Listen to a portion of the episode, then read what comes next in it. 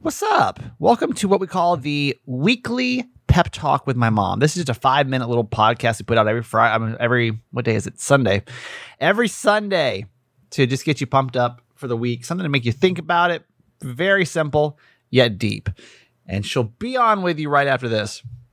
Mom deserves the best, and there's no better place to shop for Mother's Day than Whole Foods Market. They're your destination for unbeatable savings, from premium gifts to show-stopping flowers and irresistible desserts. Start by saving 33% with Prime on all body care and candles. Then get a 15-stem bunch of tulips for just $9.99 each with Prime. Round out Mom's menu with festive rosé, irresistible berry chantilly cake, and more special treats. Come celebrate Mother's Day at Whole Foods Market.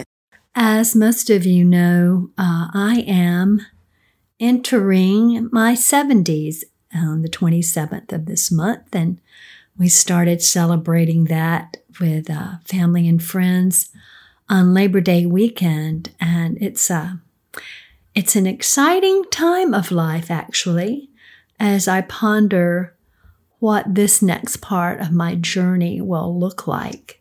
And to that end, I began reading a book by Parker Palmer on the brink of everything. And I thought I'd share a little bit of this with you today, and um, just perhaps it will strike something in you, even if you're not in your 70s. Um, he's talking with a close friend of his who is one of his mentees. She's a good bit younger than he is. And uh, he says, what I do know is that I yearn for the day when men and women alike can sit with people they trust, including each other, and share the journey toward broken wholeness. Broken wholeness. I love that expression because it's through our brokenness in life that we become whole. Um, he said, I'll close with one of the big questions I'm holding as I enter the late autumn of my life. Given all my mess ups, how have I managed to survive myself?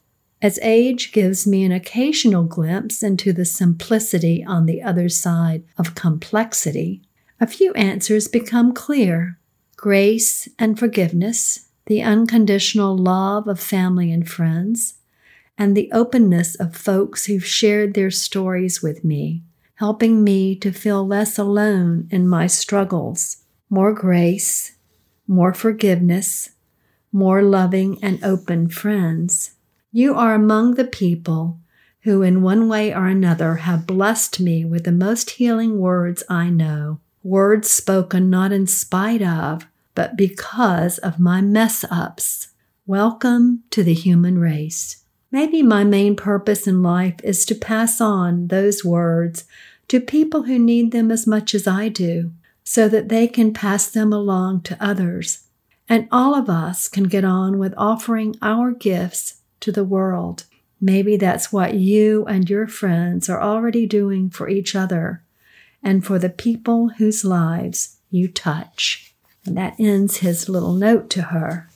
But it really makes me ponder all the people that have touched my own life in so many ways through their own personal stories. And it's our stories about our humanity, as he says, welcome to the human race, that really empowers us to be strong and to overcome so many of life's struggles and to bless one another, to bless one another.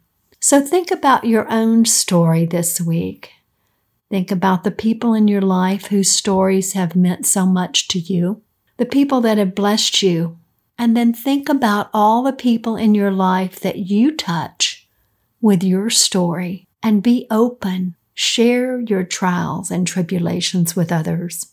You know, Kramer really feels like that's a big part of his calling in this podcast is to share a lot of what's gone on in his own life and to be vulnerable and open to that so that it not only brings healing to him, but perhaps to you and all who hear it.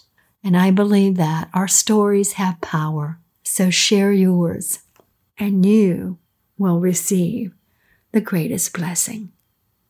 Love you forever.